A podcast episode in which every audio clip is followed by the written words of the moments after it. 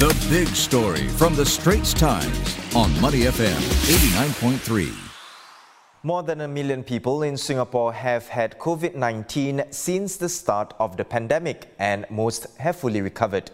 But for some individuals, uh, the virus can cause symptoms that continue for weeks or months after the infection has gone. The term is long COVID, and in today's paper, correspondent Akshita Nanda tells the story of Ann So, a 51 year old events organizer. Since contracting COVID 19 at the end of February, Ms. So suffers from fatigue, brain fog, and difficulty in concentrating. Akshita also suffers from long COVID. In March, she wrote about her own experience of how fatigue and brain fog affected her daily life, when even simple tasks required huge amounts of energy and focus.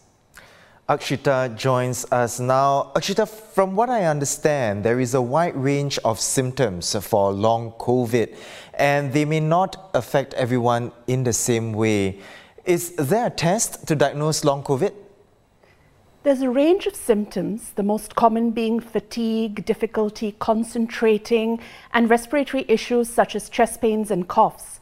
Some specialists in Singapore have even seen people with heart palpitations, insomnia, loss of taste or smell, anxiety, depression, and gastric issues. Hair loss has also been reported in some studies overseas, but there's currently no blood test or clinical diagnostic test for long COVID. Doctors ask patients about their symptoms. They exclude other possible causes such as thyroid issues or anemia for fatigue, and then they judge whether or not this could be the long COVID syndrome. The World Health Organization actually defines long COVID as a post COVID condition that cannot be explained by an alternative diagnosis.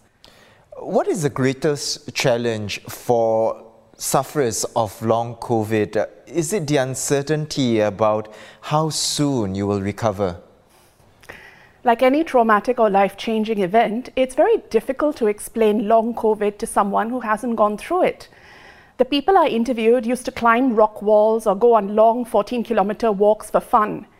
Three months after getting COVID, they suffer from unimaginable fatigue. They had to lie down and rest for most of the day before I met them, just so they would have the energy to take my questions. After I left them, they had to rest again before, you know, picking up their kids or cooking. People with long COVID have had to adjust their lives dramatically to cope. I mean, there's hope for them, but recovery can take six months, maybe more. And during that time, how do they explain to their kids that they're too tired to supervise their homework or play with them? How do they explain to their colleagues that they just can't take a quick phone call because they can't breathe properly? And how do they continue to maintain mental health when the body constantly defeats them? And yeah, some people think they're just making it all up. There are helpful lessons from the community of persons with disabilities.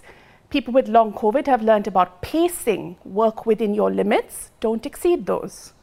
Sounds like there needs to be a greater awareness uh, of long COVID. Akshita, are doctors seeing more cases here?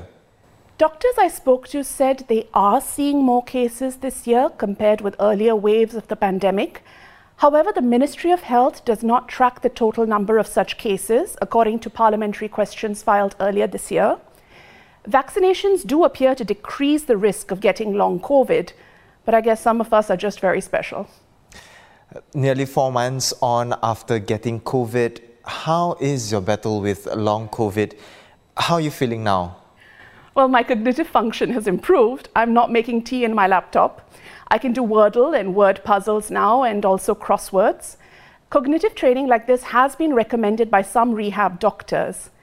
Personally, sometimes my symptoms flare up for no discernible reason, and the World Health Organization noted this as a possibility.